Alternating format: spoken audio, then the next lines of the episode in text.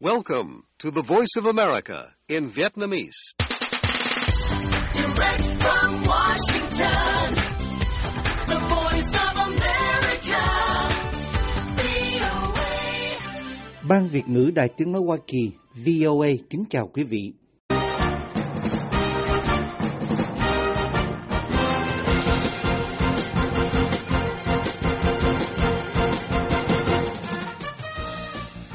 Trong chương trình thời sự quốc tế hôm nay thứ ba ngày 26 tháng 10 năm 2021 ở Việt Nam,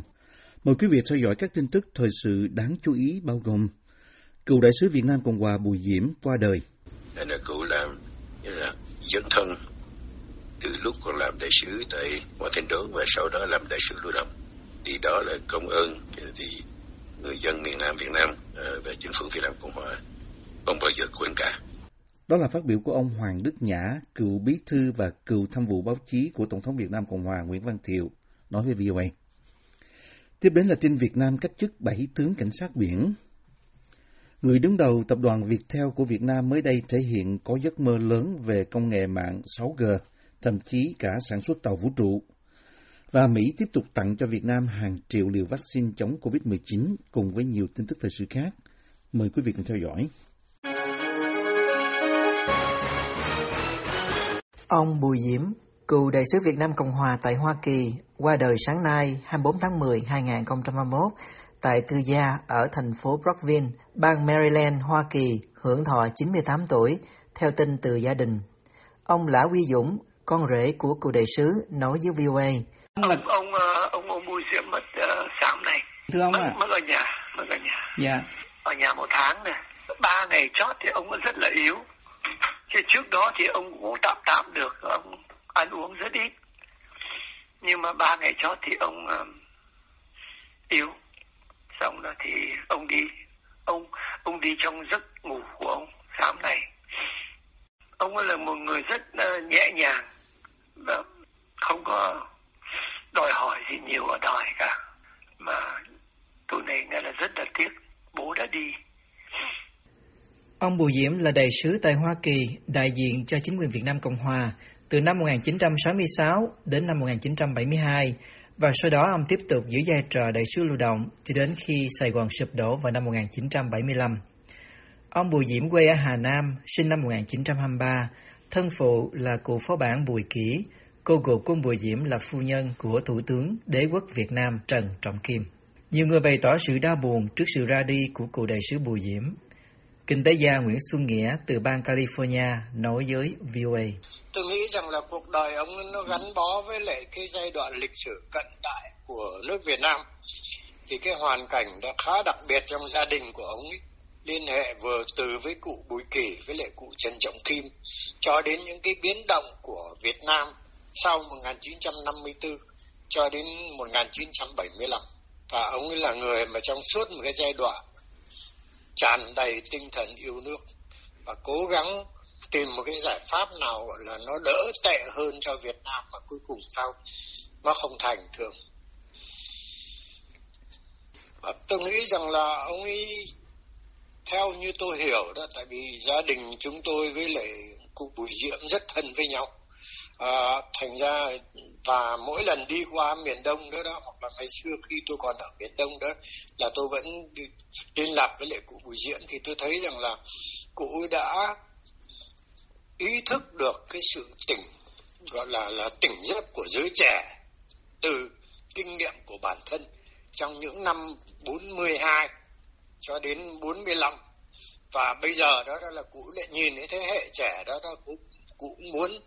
giúp cho họ có được một số những cái ý thức, những cái hiểu biết đó. Rồi từ đó mới bắt đầu có những cái việc mà kể lại, viết lại một cách khá trung thực, ôn hòa và khách quan đó. Những cái gì mà cụ đã thấy suốt cái giai đoạn biến động của Việt Nam, từ thời của cụ Trần Trọng Kim đến thời cựu Hoàng Bảo Đại, cho đến sau này nền đệ nhất và nền đệ nhị Cộng Hòa. Và sau đó tôi nhớ rằng là tôi có có đóng góp một phần đó, đó là tại vì tôi nhìn thấy những cái tài liệu cũ ở trong thư khố của cụ có rất nhiều tài liệu cụ đã viết liên lạc với lại những người lãnh đạo của Việt Nam từ thời trước từ thời cựu Hoàng Bảo Đại cho đến ông Nguyễn Cao Kỳ, ông Nguyễn Văn Thiệu tôi nói rằng là bác nên tìm cách bác in lại cái này. Và mỗi một cái tài liệu đó đó bác phần dẫn nhập background để cho người ta hiểu được rằng là vào cái thời điểm đó đó những người có trách nhiệm của đất nước Việt Nam đã cư xử như thế nào, đã có quyết định nó ra làm sao, và cái đó có thể rằng là nó là một cái vừa thứ lịch sử sống. Thì sau đó là đại học Cornell đã có giúp cụ Bùi Diễm thực hiện được cái việc đó với lệ tiến sĩ Alex Thái, mà tôi nghĩ rằng là đó là một cái tin rất buồn cho tất cả mọi người. Chúng tôi ngày hôm nay chúng tôi hiểu là cụ đã lớn tuổi rồi. Theo như tôi nghĩ, cụ sinh vào năm hợi, và thể nào cụ cũng đi nhưng mà cụ để lại một cái khoảng trống rất lớn trong cái tâm hồn của chúng tôi Cũng từ California, ký giả Đinh Quang Anh Thái chia sẻ. Cụ uh, Bùi Diễm là một người xuất thân uh, từ một đảng phái cách mạng, đó là đảng uh, Đại Việt. Rồi sau đó cụ bắt đầu uh, tham dự một cái chính trường của Việt Nam uh, với nhiều vai trò, từ vai trò Bộ trưởng Phủ Thủ tướng cho tới uh, vai trò đại sứ. À, cho nên khi mà gặp gỡ và thư chuyện với cụ Bùi Diễm, chúng ta thấy rằng à, một cái tấm lòng ờ, có cái nhiệt thành của một người đi làm cách mạng, nhưng mà có cái sự khéo léo, cân nhắc à, và cẩn trọng của một người làm chính trị và một người làm ngoại giao. à, thế hệ trẻ, riêng cá nhân chúng tôi, chúng tôi thấy rằng phải học rất nhiều của Bùi Diễm à, về cái cách nhìn đối với à, vấn đề thế giới, à, vấn đề Việt Nam và đặc biệt là cách ứng xử khi mà tiếp xúc giữa người và người. Dạ. Năm 1975 khi cụ Bùi Diễm qua đây, uh, cụ vẫn tiếp tục là một cái tiếng nói đóng góp vào dòng chính uh, để cho dòng chính của nước Mỹ hiểu cái chính nghĩa của miền Nam, uh, tức là của Việt Nam Cộng Hòa ra sao và đồng thời cụ đi đây đi đó để mà cụ trao truyền cái bó đúc cách mạng cho những thế hệ trẻ về sau. Uh, thực ra tóm lại, uh, nếu mà chúng ta có dịp đọc cái cuốn uh, In the Jar of History bản tiếng Anh và bản tiếng Việt của Bùi Diễm dịch ra là trong gọng kiểm lịch sử đó, à, chúng ta có thể hiểu được rằng tựa đề cuốn sách đã nói về cuộc đời của Bùi Diễm, tức là thế hệ của Bùi Diễm nói chung và của Bùi Diễm nói riêng à, sinh ra trong một cái hoàn cảnh đất nước mà đã bị ba bốn năm thế lực quốc tế uh, nó dồn ép thì thế hệ đó đã phải tranh đấu như thế nào? Thì khi đi qua đây 75 ở thế hệ trẻ ngoài này đã được và cụ Bùi Diễm uh, trao truyền đến cái kinh nghiệm đó uh, cũng như là trao truyền lại cái sân cái sức uh, sống của một cái thế hệ đã từng đấu tranh và bây giờ muốn uh, truyền lại cho những cái lớp người đi sau. Từ bang Virginia, nhà hoạt động nhân quyền, giáo sư Đoàn Dứt Hoạt nêu nhận định. Tôi nghĩ rằng là trong uh, những cái vị của Việt Nam Cộng Hòa trước 75 thì cụ Bùi Diễm là cái người mà rất nhiều người quý mến và kính trọng. Riêng cá nhân tôi hết sức là à, tưởng nhớ đến uh, cụ Bùi Diễm. Cụ đã đóng góp rất nhiều, không những là trong uh, công việc chung mà trong những cái hiểu biết và kiến thức của cụ à, tôi có nhiều dịp nói chuyện với cụ uh, khi cụ còn sống tôi ờ, tôi rất là kính trọng và bây giờ được tin là cụ mới mất. Tôi rất là buồn. À, dù là cụ cũng đã cũng đã cao tuổi. À, nhưng mà à, rất tiếc là chúng ta đã mất một người đóng góp rất nhiều trong cái thời Việt Nam Cộng Hòa trước 1975. Đó là ý kiến của tôi. À, khi à, nhận xét về cụ Bùi Diễm và nhân đây chúng tôi cũng xin được chia sẻ uh, nỗi buồn này với gia đình của cụ Bùi Diễm. Vâng. Vâng thì uh, sau 1975 thì uh, cụ Bùi Diễm đã có những cái đóng góp rất là lớn cho cái cộng đồng hải ngoại tiếng nói của cụ có thể nói là trong cái giai đoạn đầu đã giúp cho cộng đồng người Việt hải ngoại có một cái sinh khí và có những cái, cái kích thích để cho nó tồn tại và nó hoạt động trong cái thời gian đầu. Sau đó thì ờ, Bùi Diễm cũng ờ, vẫn tiếp tục đóng góp ý kiến và sau đó cũng còn qua những cái buổi nói chuyện cũng như là cũng cuốn sách cũng xuất bản đã đóng góp vào rất là tốt cho cái uh, sinh hoạt uh, của cộng đồng hải ngoại. Ông Hoàng Đức Nhã, cựu bí thư và cựu tham dự báo chí của Tổng thống Việt Nam Cộng Hòa Nguyễn Văn Thiệu nói với VOA. Ờ, trước hết ấy, tôi vô cùng là xúc động được tin của uh, cựu đại sứ Bùi Diễm uh, qua đời sáng nay đó. Thì đối với tôi là cựu Bùi Diễm không những là đàn anh, cựu lớn tôi cỡ sắp xỉ 20 năm, nhưng mà lúc nào cụ cũng coi tôi như là một chiến hữu, chiến hữu cho cái uh, uh, chính sách của Việt Nam Cộng Hòa mình. Thì suốt đời cụ đã làm đánh một cái trận giặc bằng ngoại giao. Những cái lúc rất là khó khăn mình phải thương thuyết không những với cộng sản mà với đồng minh hoa kỳ. Nên là cụ làm như là dân thân từ lúc còn làm đại sứ tại Washington và sau đó làm đại sứ lưu động. Thì đó là công ơn thì người dân miền Nam Việt Nam ờ, và chính phủ Việt Nam Cộng Hòa không bao giờ quên cả. Thì sau khi qua bên Mỹ thì cụ cũng vẫn tiếp tục nêu cao uh, cái trách nghĩa của mình và qua bao nhiêu uh, bài viết bao nhiêu hội thảo cụ cũng đều nói lên. Thì cái cuộc tranh đấu của nhân dân Việt Nam thì chúng ta mất Ờ, chiến hữu của chính nghĩa ở Việt Nam Cộng Hòa của mình.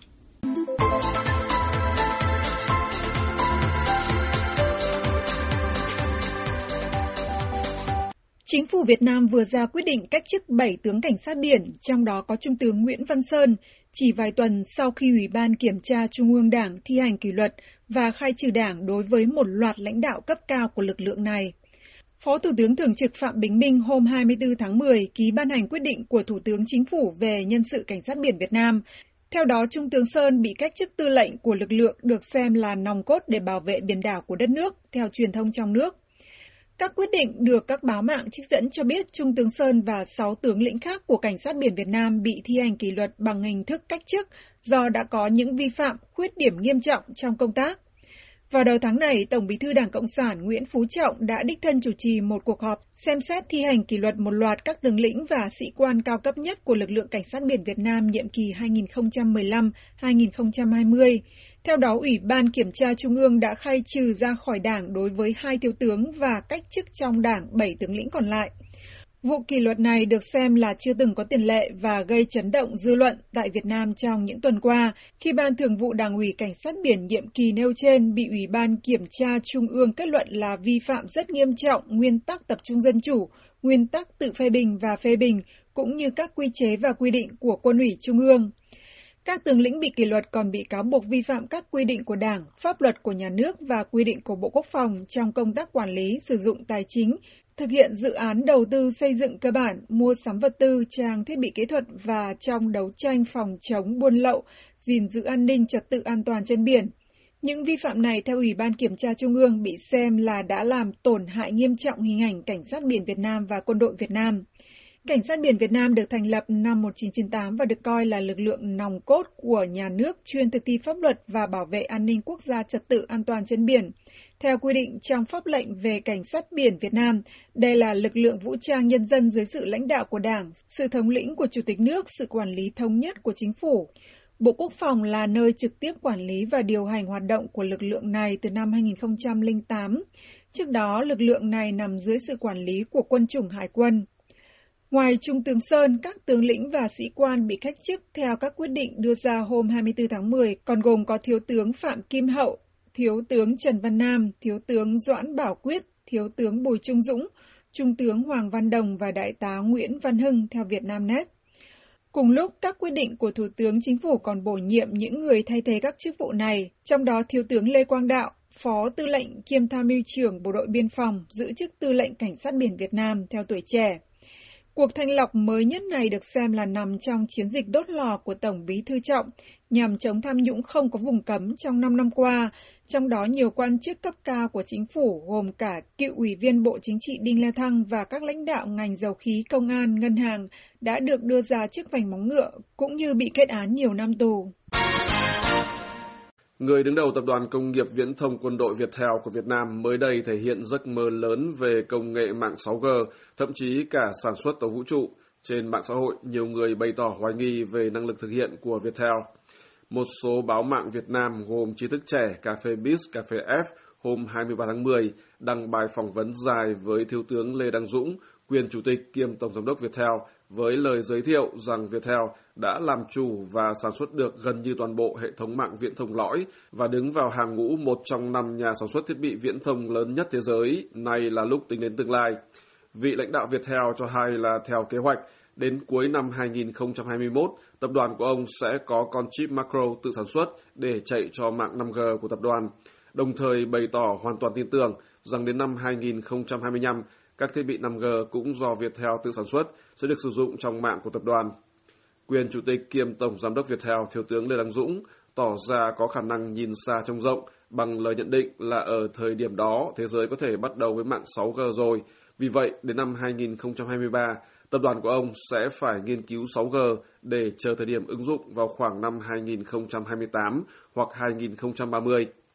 Thiếu tướng Dũng lưu ý rằng trong thời gian trước đây, khi thế giới trải qua ba cuộc cách mạng công nghiệp, Việt Nam đều đi sau và tụt hậu. Do đó, trong cuộc cách mạng công nghiệp lần thứ tư thường được gọi là cách mạng 4.0 ở Việt Nam, mong muốn lớn nhất là chúng ta đi ngang bằng với thế giới, người đứng đầu Viettel nói trong cuộc phỏng vấn. Ông Dũng nói thêm, những câu chuyện này đều xuất phát từ khát khao về sự hung cường của đất nước. Vị lãnh đạo của tập đoàn viễn thông hàng đầu Việt Nam nêu ra kỳ vọng là đến năm 2023, trong công nghệ 6G trên thế giới bắt đầu có tiếng nói của Viettel và tập đoàn sẽ đóng góp không ít các bằng sáng chế, đặt ra những tiêu chuẩn trong ngành viễn thông được Liên minh Viễn thông Quốc tế ITU công nhận giới thiệu. Cuối bài phỏng vấn, Thiếu tướng Dũng, lãnh đạo cao nhất của Viettel, nói rằng định hướng lớn của tập đoàn tuy tập trung hơn đến dân sinh, nền tảng tự động hóa sản xuất, tự động hóa nền nông nghiệp thông minh, y tế, giáo dục, nhưng cũng không loại trừ một điều là ước mơ lớn như vũ trụ, thì biết đâu vài năm nữa người Viettel cũng sẽ làm. Có thể một ngày nào đấy, người Viettel cũng ước mơ bay vào vũ trụ như Jeff Bezos và bắt tay sản xuất tàu vũ trụ. Quyền Chủ tịch kiêm Tổng giám đốc Viettel Lê Đăng Dũng nói chốt lại cuộc phỏng vấn. Theo quan sát của VOA, chỉ riêng trang Facebook của báo mạng Cà phê F, bài phỏng vấn của Thiếu tướng Dũng nhận được hơn 7.700 phản ứng, trong đó có hơn 6.400 biểu tượng thể hiện cảm xúc yêu thích, hơn 1.000 biểu tượng cười cợt.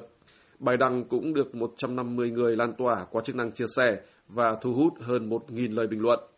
Trong số những người chia sẻ và bình luận, một số nhỏ nói họ tin tưởng là Viettel sẽ làm được hoặc không gì là không thể, tại sao không? Kèm theo là những lời chúc Viettel thành công phát triển bền vững. Tuy nhiên, phần lớn những người còn lại bày tỏ hoài nghi về những phát biểu của vị lãnh đạo tập đoàn Viettel. Không ít người đăng ý kiến nhắc nhở về thực tại là đường cáp quang Internet cho các hộ gia đình lẫn mạng 4G của Viettel hiện vẫn còn chưa hết tình trạng bị chậm, bị gián đoạn và mong vị quyền chủ tịch kiêm tổng giám đốc khắc phục cho tốt đã rồi hãy bàn về 5G, 6G. Một Facebooker có tên là Trần Tâm viết Bác nâng cấp chất lượng Internet Viettel hộ chung cháu cái đã rồi hãy bay vào vũ trụ. Một số người khác dẫn ra ví dụ là ứng dụng về trao đổi kiểm soát thông tin dịch COVID-19 do Viettel làm cho Bộ Y tế chỉ là một phần mềm nhỏ mà còn đang bị lỗi tùm lum thì việc theo đuổi những ước mơ lớn có lẽ chỉ là hão huyền. Làm mấy cái phần mềm khai báo y tế chạy còn không thông mà còn đòi lên cung trăng, Nguyễn Văn Tu, một trong số các Facebooker đưa ra bình luận. Nhiều người viết rằng không ai đánh thuế giấc mơ, song vẫn cho rằng Thiếu tướng Dũng nổ quá mức, hàm ý rằng ông đã nói ba hoa phóng đại.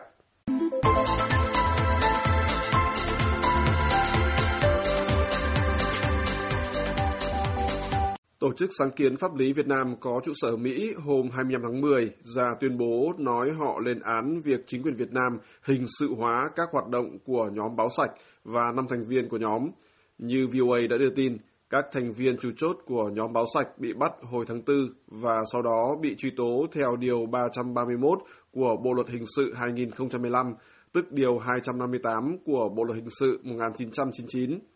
Nhà chức trách cấp huyện thuộc thành phố Cần Thơ nói rằng hồi tháng 8 năm 2019, nhóm này đăng nhiều bài viết và video lên Internet với danh nghĩa là đấu tranh chống quan liêu tiêu cực, nhưng thực chất chính những bài đăng đó hoàn toàn sai trái và tiêu cực. Bản cáo trạng được Viện Kiểm sát Nhân dân huyện Thới Lai ban hành hồi tháng 8 năm nay, nói rằng các bị can Trương Châu Hữu Danh, Nguyễn Phước Trung Bảo, Đoàn Kiên Giang, Nguyễn Thành Nhã và Lê Thế Thắng thu lợi hơn 2,8 tỷ đồng từ các việc làm sai trái tiêu cực nêu trên. Thông tin từ phía chính quyền cho hay nhóm sẽ bị đưa ra xét xử hôm 26 tháng 10. Hai đồng giám đốc của sáng kiến pháp lý Việt Nam là Trịnh Hữu Long và Trần Quỳnh Vi viết trong tuyên bố hôm 25 tháng 10 của tổ chức này rằng việc điều tra, bắt giam và truy tố đối với các thành viên của nhóm báo sạch là vi phạm quyền tự do ngôn luận, tự do báo chí và tự do kinh doanh. Sáng kiến pháp lý Việt Nam, tổ chức có trụ sở ở California, Mỹ, cũng là cơ quan chủ quản của luật khoa tạp chí và The Vietnamese Magazine. Tuyên bố của tổ chức chỉ trích Điều 331 của Bộ Luật Hình sự 2015, tức Điều 258 của Bộ Luật Hình sự 1999, xem đó là một điều luật phi lý khi coi việc lợi dụng các quyền tự do dân chủ, xâm phạm lợi ích của nhà nước tổ chức cá nhân là tội phạm mà không có định nghĩa rõ về hành vi, dẫn đến việc áp dụng tùy tiện của các cơ quan nhà nước. Tổ chức nói rằng vụ án báo sạch hiện nay và các vụ án khác ở trong quá khứ bị truy tố xét xử theo Điều 331 của Luật Hình sự hiện hành hoặc Điều 258 của luật cũ, cho thấy các cơ quan tố tụng Việt Nam đã hình sự hóa hành vi của các cá nhân liên quan một cách bất hợp lý mà không xem xét các hành vi này theo pháp luật dân sự.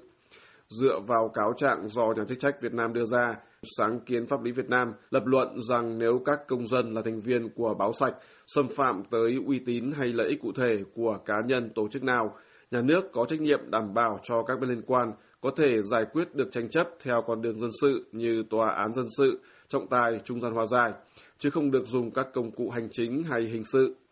Với tư cách là một tổ chức phi lợi nhuận hoạt động trong lĩnh vực báo chí, Tổ chức Sáng kiến Pháp lý Việt Nam nhấn mạnh trong tuyên bố của mình rằng họ phản đối các hành vi xâm phạm tự do báo chí, ngôn luận kinh doanh và yêu cầu chính quyền Việt Nam trả tự do ngay lập tức và vô điều kiện cho các thành viên báo sạch, đồng thời đình chỉ tất cả các cáo buộc nhắm vào những công dân này. Tổ chức cũng kêu gọi các nhà báo và công chúng nói chung lên tiếng bảo vệ quyền tự do của các thành viên báo sạch, đồng thời yêu cầu chính quyền Việt Nam bãi bỏ Điều 331 của Bộ Luật Hình sự.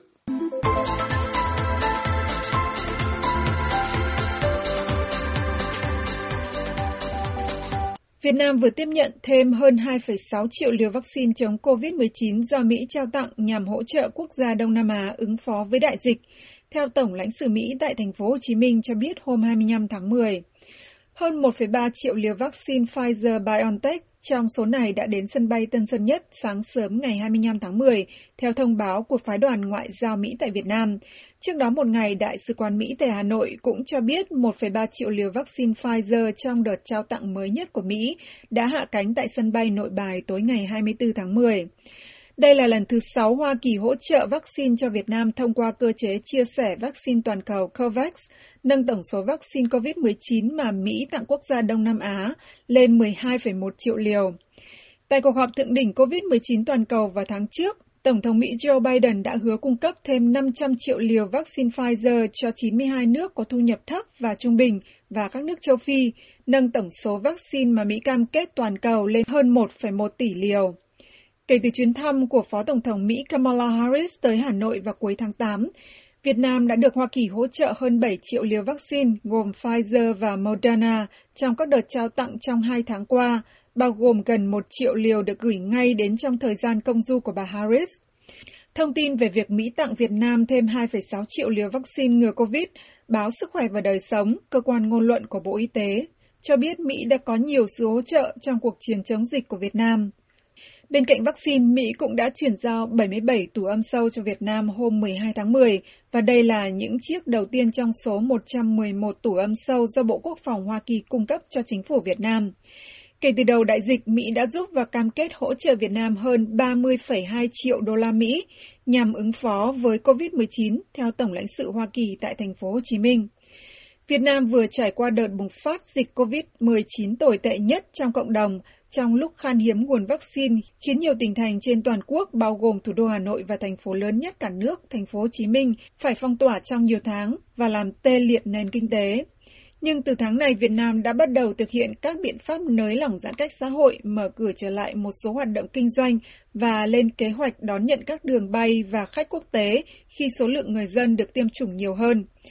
Đã có hơn 74,3 triệu liều vaccine được tiêm cho người dân trên cả nước tính đến ngày 25 tháng 10, trong đó cả Hà Nội và thành phố Hồ Chí Minh đều đạt gần 100% số người trưởng thành được tiêm một mũi, theo thống kê cập nhật trên cổng thông tin tiêm chủng COVID-19 của Bộ Y tế. Có khoảng hơn 20% trong tổng số 98 triệu dân Việt Nam trên 18 tuổi được tiêm chủng đầy đủ.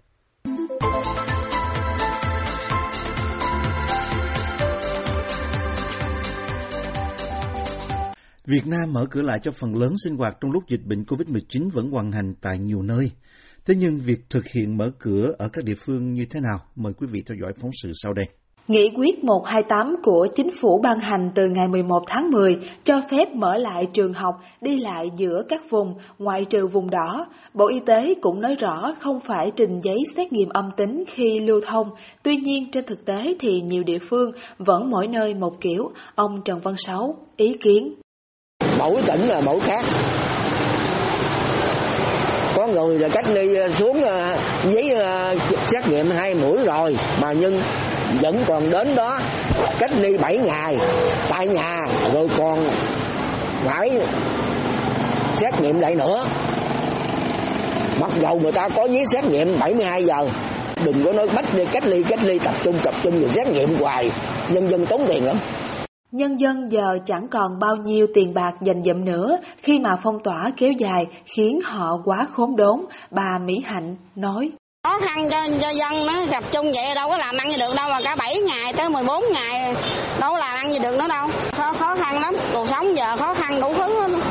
Những than phiền của bà Mỹ Hạnh nói theo cách quen thuộc của người Việt thì đó là tình trạng trên bảo dưới không nghe và nếu vẫn tiếp tục chuyện nhà nước trung ương điều hành mà chính quyền địa phương không tuân thủ, không hòa cùng nhịp đập của cả nước là không thể chấp nhận, tài xế Đỗ Ngọc Năm gây gắt ý kiến. Không có gọi là không biết ai là vua mà không biết ai là là là, là, ờ, điều hành cái đất nước này. Cứ nào một cái vùng kia có một ông vua một cái vùng nữa có một ông vua rồi một cái vùng nữa có một ông vua cứ ba ông không biết ông nào là vua ờ, để mà mà mà, mà chỉ huy mà điều hành. Thì làm làm sao mà đi được một cái điểm chung? Mà cái đời sống là bây giờ liên hoàn với nhau. Con có tiền chú có tiền chú mới ra đi chợ chú mua cho con bó rau. Rồi con có tiền đó là con lại nuôi đứa con. Nó không có được liên hoàn là là là, là cái cái sự sản xuất nó đứt gãy rồi rồi làm sao mà thu thuế được cho dân. Rồi không thu thuế được cho dân làm sao mà dân giàu mà nước mạnh Tình trạng nêu trên cho thấy rất cần sự quản lý đồng bộ để người dân quay lại cuộc sống bình thường, ông Trần Văn Sáu nói. Ở tôi nói bây giờ để xác nhận lại lần nữa đi coi. Cái chỉ thị 128 ra là nói này nói cái nọ. Nhưng mà đối với những địa phương, những tỉnh không làm đúng, tỉnh nào làm theo tỉnh đó. Nói thẳng với cô biết là thôi chứ chứ đừng đừng có nói là chỗ này cách ly tập trung chỗ kia tập trung rồi chỗ nọ cách ly tại nhà cái này cái nọ cũng gây khó khăn cho cho nhân dân và đồng bào. Dường như khi buộc phải dỡ bỏ các lệnh phong tỏa, nhiều địa phương vẫn ám ảnh chuyện đeo đuổi chính sách Zero Covid, bà Hạnh nói. Làm vậy còn khó cho dân thêm á chứ. Bởi vì mà cho đi làm sáng đi chiều dài qua lại thì gần được, còn sống được chứ để qua bị cách ly rồi lấy đâu nó kiếm sống nữa. Còn bị hữu bị bệnh rồi phải à, bỏ tiền ở test lần ba trăm rưỡi chứ bộ. Mỗi lần đi là đi test là ba trăm rưỡi bởi ngay càng giờ dịch không có tiền mà càng làm cho khó khăn lên thêm chứ. Số tiền 350.000 này có thể mua được trên chục ký gạo loại ngon. Trong tình cảnh tạm gọi là hậu Covid ở hiện tại, thì bất cứ yêu cầu thủ tục hành chính gì liên quan đến việc dân chúng phải tốn thêm khoản chi phí đều là làm khó cho dân.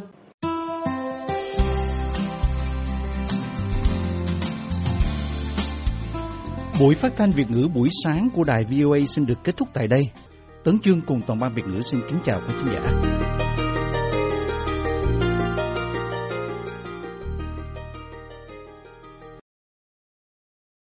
This program has come to you from the Voice of America, Washington.